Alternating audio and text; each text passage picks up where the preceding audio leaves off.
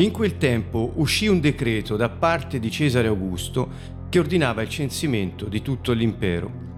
Questo fu il primo censimento fatto quando Quirinio era governatore della Siria. Tutti andavano a farsi registrare, ciascuno nella sua città. Dalla Galilea, dalla città di Nazareth, anche Giuseppe salì in Giudea, alla città di Davide chiamata Betlemme, perché era della casa della famiglia di Davide, per farsi registrare con Maria, sua sposa, che era incinta. Mentre erano là si compì per lei il tempo del parto, ed ella diede alla luce il suo figlio primogenito. Lo fasciò e lo coricò in una mangiatoia, perché non c'era posto per loro nell'albergo. In quella stessa regione c'erano dei pastori che stavano nei campi e di notte facevano la guardia al loro gregge. E un angelo del Signore si presentò a loro, e la gloria del Signore risplendé intorno a loro, e furono presi da gran timore. L'angelo disse loro, Non temete, perché io vi porto la buona notizia di una grande gioia che tutto il popolo avrà. Oggi nella città di Davide è nato per voi un Salvatore, che è Cristo il Signore. E questo vi servirà di segno. Troverete un bambino avvolto in fasce e coricato in una mangiatoia. E a un tratto vi fu con l'angelo una moltitudine dell'esercito celeste, che lodava Dio e diceva Gloria a Dio nei luoghi altissimi e pace in terra agli uomini che Egli gradisce.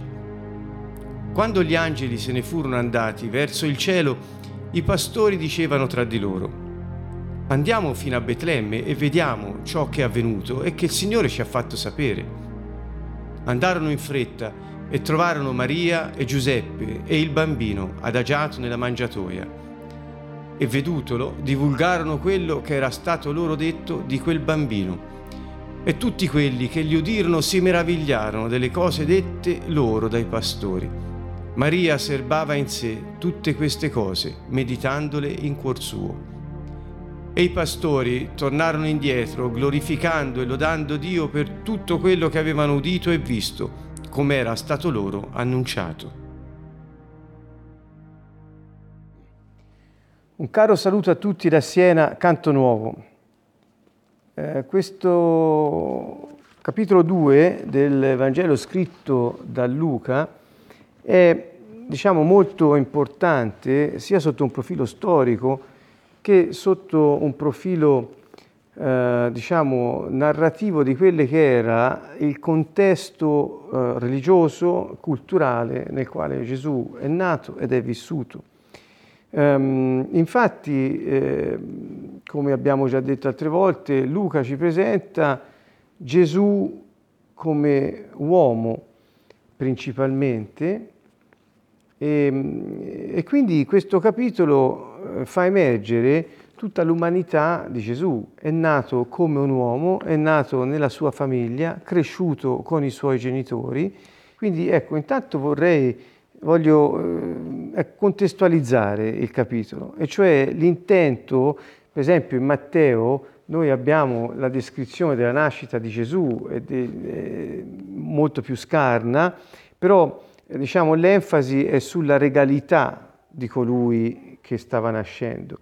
Qui invece l'enfasi è sulla umanità, l'inserimento in un contesto umano, socialmente chiaro, eh, completamente ebreo eh, e eh, osservante dei comandamenti della Torah.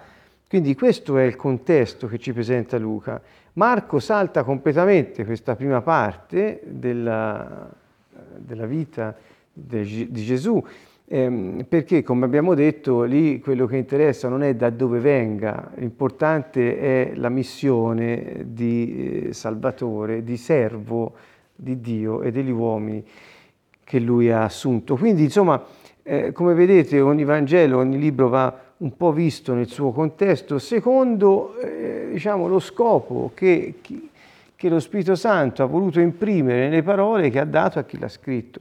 Naturalmente chi cerca nei Vangeli una biografia eh, del rabbi Yeshua non la trova, eh, se non una narrazione dei fatti salienti del suo ministero. eh, perché l'intento degli, eh, de, de, de, di coloro che hanno scritto il Vangelo, ma di Dio che l'ha comunicato, non è quello di dare una biografia, ma di portare chiunque legga questi libri a credere che il Signore, Dio stesso, si è fatto uomo, è venuto a salvare gli uomini in terra perché potessero avere la vita eterna. Del resto, questo eh, scrive Giovanni stesso alla fine del, suo, del, suo, del, del libro che ha scritto lui, eh, sulla buona notizia del regno, perché eh, dice se si fossero narrate tutte le cose che sono accadute, non basterebbero tutti i libri della terra per raccogliere, ma quello che è stato scritto è stato scritto proprio per questo motivo, ve lo posso anche trovare, è stato scritto proprio perché ehm, crediate che Gesù è il Messia, il figlio di Dio e affinché credendo abbiate vita nel suo nome. Cioè lo scopo dei Vangeli è questo, eh, non è la biografia. E quindi naturalmente chi cerca la biografia resta un po' frustrato a volte, specialmente da queste lacune piuttosto marcate. La nascita di Gesù, sebbene sia controverso l'anno, ed è mm, quasi sicuramente non è nato nell'anno zero, come, come poi contiamo gli anni noi, presuppone che Gesù sia nato nell'anno zero, ma è quasi scontato che questo non sia e che sia nato prima. Questo non lo dico perché ho fatto una mia riflessione, ma sono notizie storiche che abbiamo da scrittori eh, di storia del tempo eh, che quindi riescono a mettere insieme gli eventi qui narrati con i contesti storici del, del momento. Quindi, ehm, per esempio, la figura di Erode il Grande, che è eh, sicuramente una figura eh, descritta eh, anche nel Vangelo di Matteo per la vicenda dei, eh, del, del, dell'uccisione dei, dei, dei bambini e, e, poi, e, poi, qui ehm, che cosa vuol dire? Vuol dire che c'è un inquadramento storico sotto Augusto, Cesare Augusto, sotto l'imperatore Augusto, sicuramente è nato eh, Gesù sotto l'imperatore Augusto, Erode il Grande è morto nel 4 a.C. Siccome è lui che ordinò la strage di questi bambini eh, e ordinò la strage di tutti i bambini nati nei due anni prima, quindi sembra quasi eh, automatico dalle notizie storiche riferire la nascita di Gesù tra il 6 e il 4 a.C. Cesare Augusto ordinò il censimento. Noi sappiamo dalla Bibbia che eh, Dio eh, disse al suo popolo che non gradiva che si contassero eh, i, gli uomini, le persone, i censimenti. E quindi per loro che qualcuno straniero venisse a contarli non era una cosa estremamente gradita. E, e naturalmente perché fu ordinato il censimento? Perché il motivo era eh, relativo alla tassazione.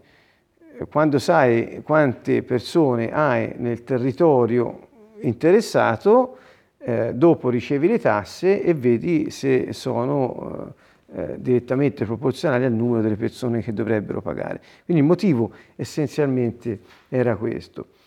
Qui dice il censimento di tutto l'impero, poi questo fu il primo censimento, perché? Perché poi nel capitolo 5 degli Atti degli Apostoli si parla di un secondo censimento, che sappiamo avvenne nel 6 d.C., quindi quello fu un altro censimento. Quindi questo fu il primo, che fu fatto quando Quirinio era governatore della Siria. Questa notizia di Quirinio, governatore della Siria, crea una problematica di ordine storico perché Quirinio divenne governatore della Siria soltanto successivamente. Mi sembra, voglio controllare un attimo, perdonatemi, ma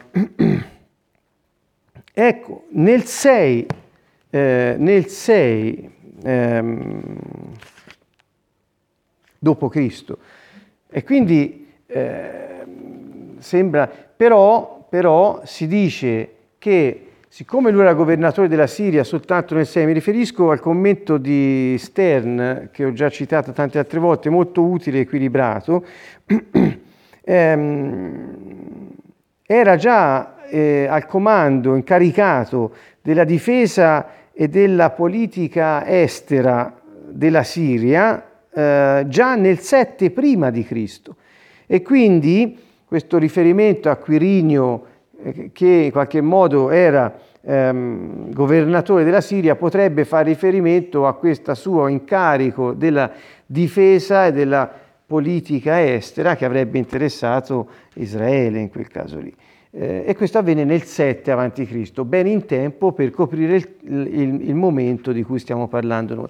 Quindi vedete ci sono dei, dei riferimenti storici che vanno approfonditi, non è questa la sede, voglio riferirli proprio perché ci aiutano a contestualizzare. Eh, tutti andavano a farsi registrare, ciascuno nella sua città.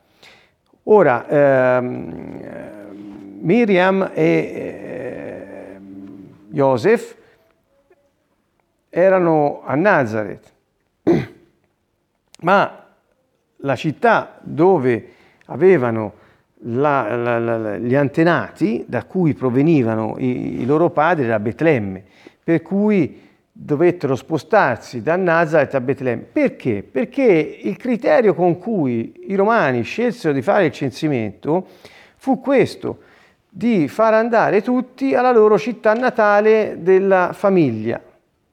Era un criterio come un altro. Ecco, quindi adottarono questo e in questo modo, con una decisione diciamo, de- presa dal, da, da Roma, di far fare il censimento agli ebrei che non l'avrebbero mai fatto di per sé, perché ricordate nella Bibbia si parla di un censimento e Dio disse non dovevi farlo, e quindi farlo fare poi con questo criterio, di modo che da Nazareth Miriam e Joseph dovessero andare a Betlemme, è come dire uno dei modi che mi sembra di poter eh, ehm, descrivere con una parola dei proverbi. Proverbi 21, ve lo voglio dare perché è molto interessante, me lo sono segnato qua, eccolo, che in sostanza dice il cuore del re nella mano del Signore è come un corso d'acqua, egli lo dirige dovunque gli piace. 21.1, Proverbi 21.1, cioè che vuol dire? Qui sta dicendo che Dio muove i cuori del re, muove il cuore del re dove gli piace, perché Dio può causare gli eventi e far decidere ai re le cose che poi sono quelle che contestualizzano gli avvenimenti profetizzati secoli prima dai suoi profeti.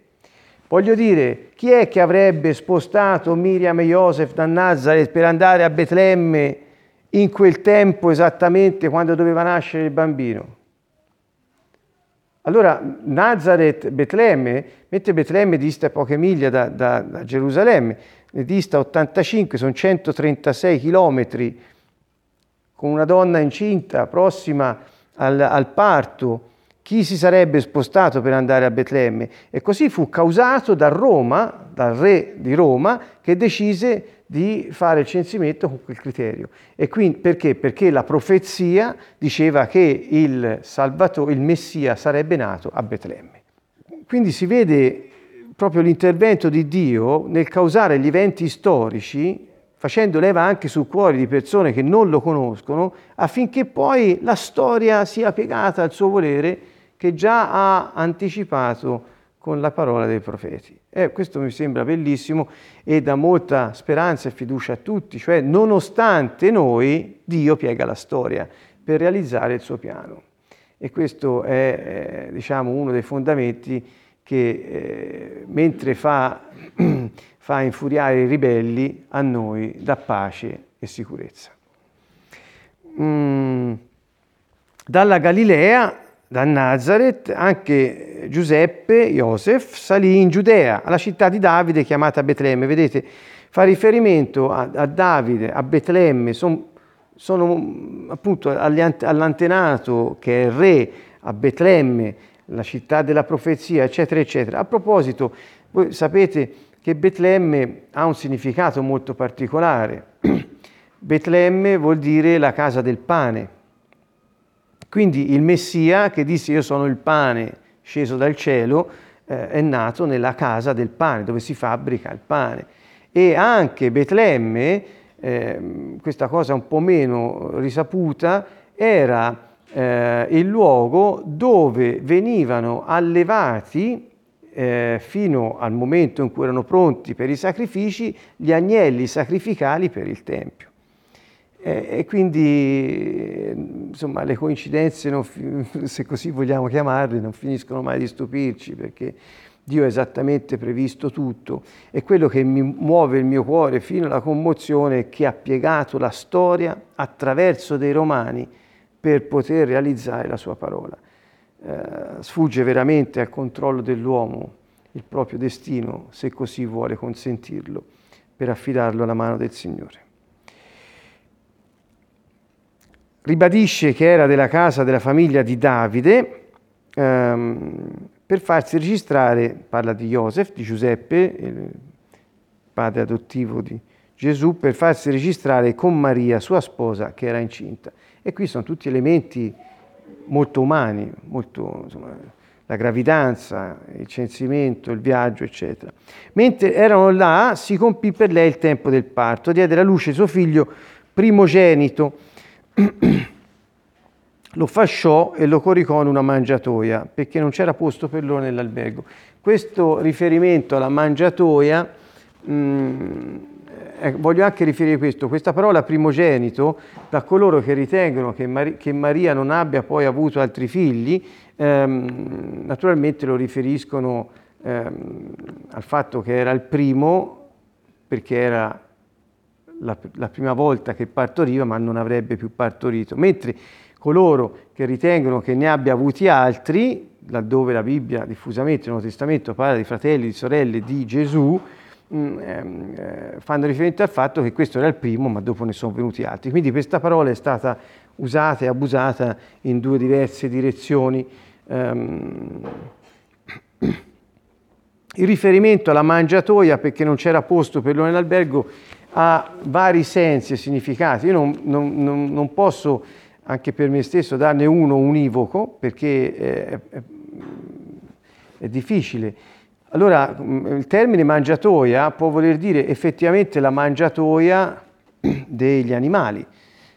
È stato detto da alcuni che siccome eh, i pellegrini che venivano per il censimento, come per le feste, eh, sapete, le tre feste per cui si doveva fare il pellegrinaggio a Gerusalemme, si parla di Pesach, di, Sukkot, eh, di Shavuot e Sukkot, le tre feste ehm, durante l'anno, eh, e quindi quello era un momento del censimento, tutti venivano a Betlemme, quelli che avevano le radici di famiglia a Betlemme. Quindi che cosa succedeva? Che la città era piena e che le case erano normalmente quelle che facevano da albergo a due piani, di sopra mettevano a dormire le persone e di sotto stava la famiglia proprietaria della casa con gli animali perché li tenevano in casa.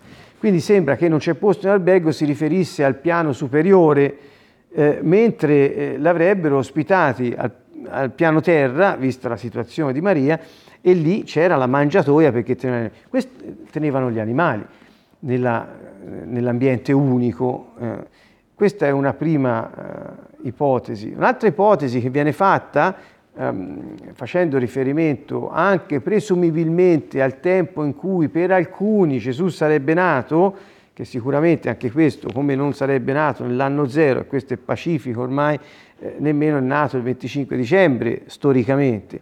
Eh, alcuni sostengono che è nato al tempo di Sukkot, che è un tempo che va tra settembre e ottobre, dipende quando cade dal punto di vista del calendario ebraico.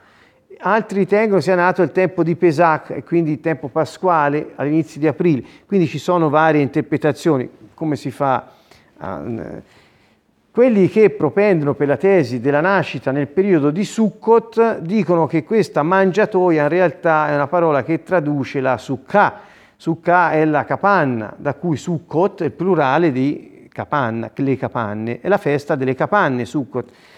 E, mh, nascendo in una Sukkah avrebbe anticipato uh, Sukkot nel suo compimento definitivo al momento del suo ritorno. Ecco, quindi alcuni vedono questo.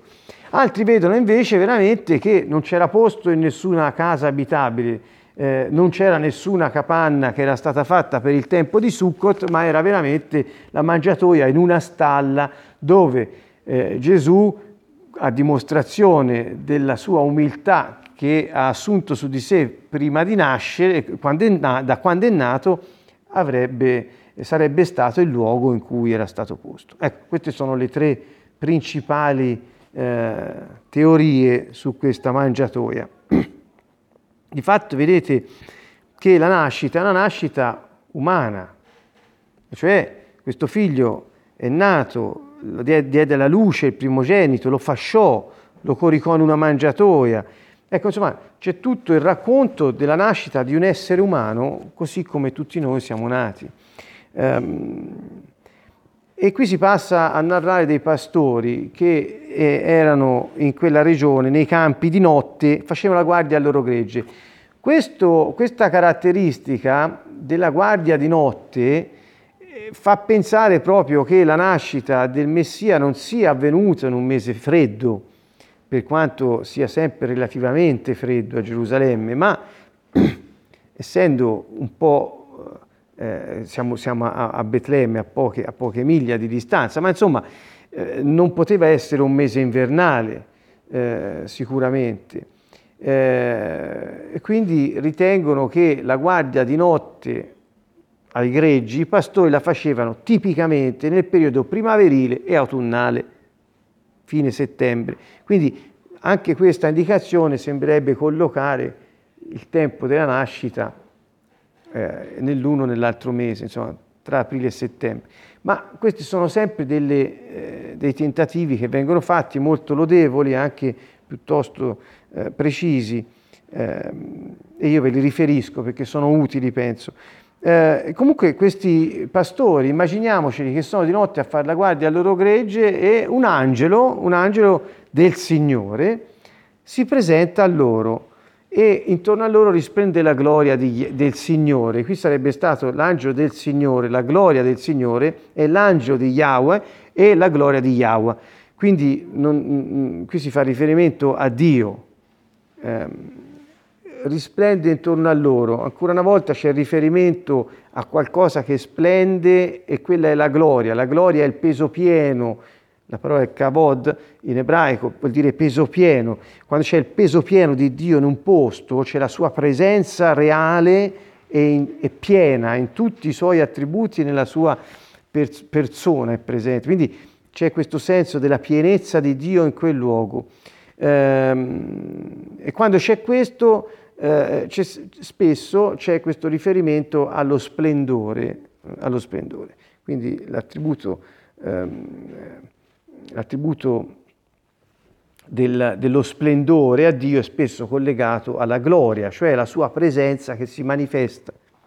Quindi vuol dire questo, un angelo si presenta e si manifesta un grande bagliore e quella è la presenza reale e pesante di Dio che si, si, si manifesta a loro.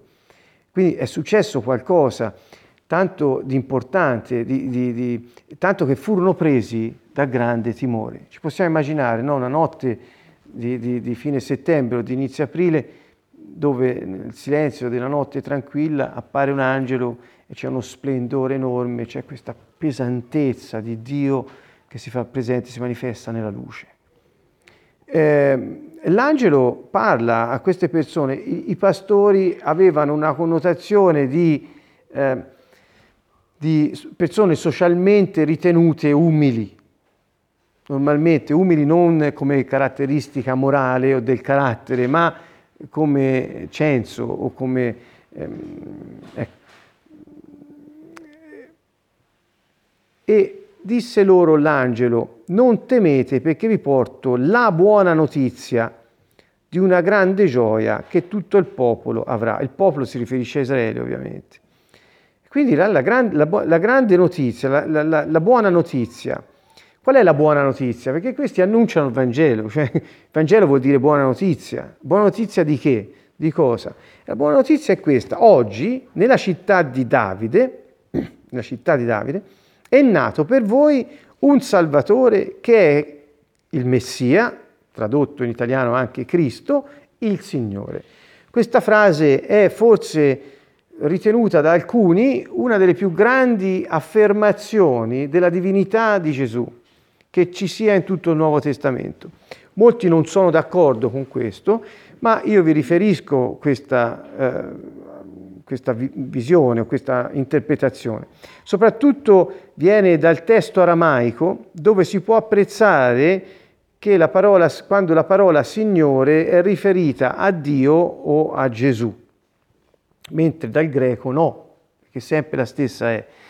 Um, ebbene, eh, dal, dal, dall'aramaico sembrerebbe appunto dire eh, oggi è nato per voi il Signore Yahweh eh, che è il Messia. E quindi cioè qui sta dicendo è nato il Messia, il sal- che è il Salvatore, ora torno su quello, è nato il Messia che è il Salvatore che è Yahweh. Quindi loro gli stanno dicendo è nato un bambino, è nato un, una persona che non è una persona comune, è Dio che si è fatto uomo e lui è il Salvatore.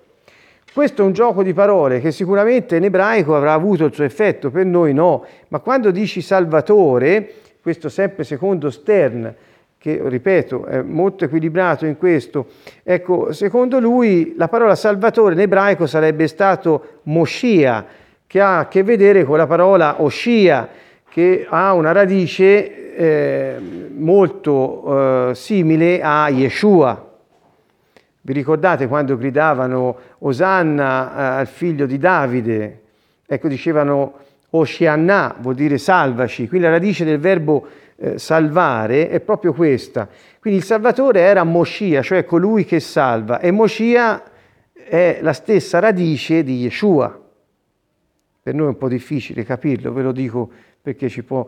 Quindi che cosa voleva dire? Che è nato il Salvatore che sarà chiamato Yeshua e che altri non è che il Messia promesso e chi è? Yahweh, cioè Dio che si è fatto uomo.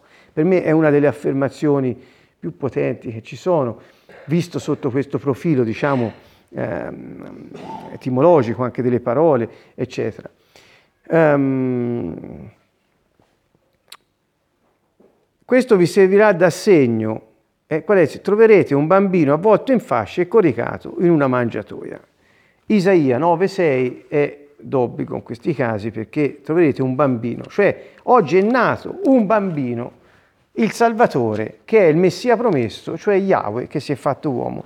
E, e quando noi leggiamo Isaia 9, dal verso 5 in avanti, recita, poiché un bambino è nato per noi, un figlio ci è stato dato e il dominio, il regno riposerà sulle sue spalle. Sarà chiamato meraviglioso, consigliere, Dio potente, Padre eterno, principe della pace, per dare incremento all'impero e una pace senza fine al trono di Davide e al suo regno, per stabilirlo fermamente e sostenerlo mediante il diritto e la giustizia da ora e per sempre. Questo farà lo zelo di Yahweh Tzvaot, cioè il Signore degli eserciti, che è tradotto anche con Dio onnipotente in qualche caso, che non è altro che il re dei re che troviamo nell'Apocalisse. Quindi eh, c'è un po' tutto qui. Quindi quel bambino che è nato e che gli angeli dicono guardate, è Dio che si è fatto uomo ed è venuto, è lui il Messia promesso, era già stato annunciato da Isaia perché il figlio che ci è stato dato è Dio potente, è Padre eterno. Ora dicono che tutti gli altri attributi sono riferibili anche a un grande condottiero, un eroe, di Dio, ma soltanto uomo, ma Dio potente no. Su questo gli ebrei messianici, per esempio, sono molto precisi nell'analizzare Isaia 9. Dunque, questo annuncio angeli, dell'angelo è mm, pieno di, denso di significati. Ah, quello che accade è che una volta fatto questo annuncio, eh, non, non, non basta questo, eh, a che cosa succede? A un tratto vi fu con l'angelo una moltitudine dell'esercito celeste, in questo, in questo bagliore, in questa voce dal cielo che annuncia queste cose, l'angelo che appare in, da un tratto intorno a lui una moltitudine. l'esercito celeste, quindi una, una, moltitudine di angeli che lodavano Dio e dicevano tutti insieme gloria a Dio nei luoghi altissimi e pace in terra agli uomini.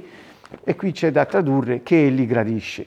Quindi che cosa vuol dire? È nato il Salvatore, è il Messia promesso, Yahweh si è fatto uomo, è lui il bambino di Isaia, il Dio potente che è Padre eterno, consigliere meraviglioso, è lui che è nato. Questa è la buona notizia, il Salvatore, Moscia. E, e, e poi va avanti, arrivano tutti gli altri angeli, questo, questo è ciò che dà gloria a Dio in cielo e pace agli uomini in terra. Questa frase spesso non è stata compresa. Cos'è che dà gloria a Dio? Il fatto che Lui si è fatto uomo per venire a salvare gli uomini sulla terra. E cos'è che dà pace agli uomini in terra? Il fatto che Dio sia venuto a raggiungerli per salvarli. Questa notizia è la buona notizia annunciata dagli angeli e dai pastori ed è il fondamento di tutto quello di cui stiamo parlando. Dunque in questa traduzione voi troverete gli uomini che gradisce. Altre traduzioni eh, traducono, dicono, questa è la nuova riveduta, la, la, la CEI per esempio che a volte consultiamo dice che egli ama. Io sono andato a vedere dal greco e dice in verità gli uomini di buona volontà, ovvero quelli che sono di buon gradimento. Ma il significato principale è di buona volontà. Perché pace agli uomini di buona volontà? Molte volte io, quando ancora non l'avevo incontrato, il Signore, me lo chiedevo. Eh, me lo sono chiesto tante volte, ma perché solo quelli di buona volontà devono avere pace per la venuta del, del Messia? Insomma. Ora, ehm, diciamo la spiegazione è molto semplice, perché? Perché quelli che hanno la buona volontà sono coloro che non vogliono niente da se stessi, ma vogliono ciò che Dio vuole. La buona volontà è allineare la nostra a quella di Dio, questa è la buona volontà dell'uomo. No, avere una volontà caparbia, una volontà buona, una volontà forte, no, la nostra volontà è buona quando vuole ciò che Dio vuole. E quindi quando uno vuole ciò che Dio vuole, ha pace. Questo è il contenuto dell'annuncio degli angeli. Quindi, cari amici, chiunque voglia avere pace nella sua vita non ha altro che da abbracciare la buona notizia, accoglierla in pieno e iniziare a volere ciò che Dio vuole. Ehm, a un certo punto questi angeli spariscono dalla scena e torna al buio della notte. Cielo stellato, immagino, chi lo sa, torna al buio della notte. E i pastori dissero andiamo fino a Betlemme e vediamo ciò che è avvenuto e che il Signore ci ha fatto sapere. Perché? Perché l'angelo gli disse al verso 12, questo vi servirà di segno, quindi io vi annuncio una verità, ma vi serve un segno, perché possiate constatare che quello che vi è stato detto viene da Dio ed è verità. Andate e troverete il bambino. Quindi loro che fanno? Pur avendo avuto timore, non ci pensano ad un momento, prendono e vanno, erano nei campi intorno e vanno a Betlemme a cercare il segno che gli era stato detto di cercare. E andarono in fretta, tra l'altro neppure eh, piano piano, ma andarono di fretta. Tant'è vero, mi sono chiesto le greggi dove le hanno, dove le hanno forse le hanno portate con sé, non, non, non so. Trovarono Miriam e Joseph e il bambino adagiato nella mangiatoia. Quindi quando loro hanno trovato questo bambino, eh, divulgarono quel che era stato detto loro di quel bambino. Cioè che cosa era stato detto? Che questo bambino è il Salvatore, il Liberatore eh, che è stato promesso ed è il Messia, è Dio che si è fatto uomo. Quindi loro sono stati i primi ad annunciare il Vangelo a gran voce, senza esitare, perché hanno avuto fiducia alle parole dell'angelo e sono corsi a cercare il segno che gli era stato detto e non hanno più esitato un attimo. Sembra che sia sparito il loro lavoro di mezzo da qui, che le greggi non ci siano nemmeno più, non sono menzionate. Insomma, che cosa voglio dire? Che quando scopri il bambino che è meraviglioso, è consigliere, principe della pace, Dio potente e Padre eterno, non puoi rimanere attaccato al posto dove sei, all'occupazione che hai in quel momento. C'è qualcosa che è troppo più importante perché vai la vita tua e quella di tutti gli altri a cui potrai dirlo. Ecco questo eh, l'insegnamento che io ho ricevuto da questi pastori così umili, socialmente considerati poco, ma che sono stati ritenuti degni di essere i primi a conoscere dal cielo direttamente questa novità, questa buona notizia e divulgarla, i primi evangelisti. Tutti quelli che lo dirono si meravigliavano di quel che dicevano questi pastori e Miriam manteneva queste cose, le meditava nel suo cuore. Cosa, cosa meditava? Tutto quello che era avvenuto e le cose che i pastori stessi avranno detto a lei. Perché i pastori le avranno detto quello che l'angelo aveva detto. Questa è una mia deduzione, può darsi che sia un po' eh, personale, ma mi pare importante. Perché? Perché l'annuncio che l'angelo dette a Miriam era molto, diciamo, eh, come dire, preciso. Nascerà il santo, sarà chiamato figlio di Dio L'Onnipotente stenderà su di te la, ombra, la sua ombra, lo Spirito Santo si poserà su di te, quel che nasce verrà da Lui, dallo Spirito Santo. Era una cosa... E quindi quando i pastori arrivano e gli riferiscono che dal cielo hanno saputo e hanno visto un angelo e poi tutti le miriadi degli angeli hanno detto che quello è il Salvatore, il Messia, Yahweh. Eh, io penso che Miriam abbia meditato tutte queste cose, questi avvenimenti, perché in realtà chi stringeva delle mani era un essere umano, come tutti noi, né più né meno, alla vista. Mi sembra molto bello questo collegamento anche tra l'annuncio dei pastori e l'annuncio fatto a Miriam. I pastori tornarono indietro, glorificando e lodando Dio per quel che avevano dito e visto, come era loro stato annunciato. Anche qui eh, l'effetto principale del, dell'annuncio è la gioia e la glorificazione di Dio, cioè dare gloria a Dio, dire è tutto merito suo, e come era stato loro annunciato.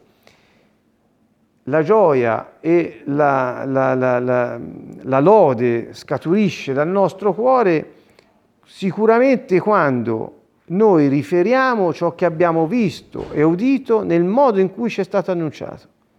Quindi la sincerità dell'annuncio che loro hanno dato è, qualcosa che ha riempito il loro cuore di gioia. Sono stati fedeli, ecco insomma, voglio dire questo. Quel che hanno sentito l'hanno ridetto. Un po' quello che Gesù diceva, quello che vi viene detto nel segreto, eh, gridatelo dai tetti, insomma, ehm, è un po' la stessa cosa Siate fedeli a quello che lo Spirito Santo vi dirà, e lo ricordo anche a me stesso, di annunciarlo fedelmente per quello che ci viene detto, senza timore, senza paura, ma con la lode e la gioia nel nostro cuore, senza essere attaccati alle cose, alle occupazioni che abbiamo, eh, ma avendo l'unica occupazione di eh, riferire quello che il Signore dice nel nostro cuore per annunciarlo a chi non lo, non lo conosce. Bene, allora con questo terminiamo il nostro incontro e eh, continueremo le prossime volte con gli eventi che riguardano la vita di Gesù dal suo ottavo giorno fino al dodicesimo anno di vita. Un caro saluto a tutti da Siena, Canto Nuovo.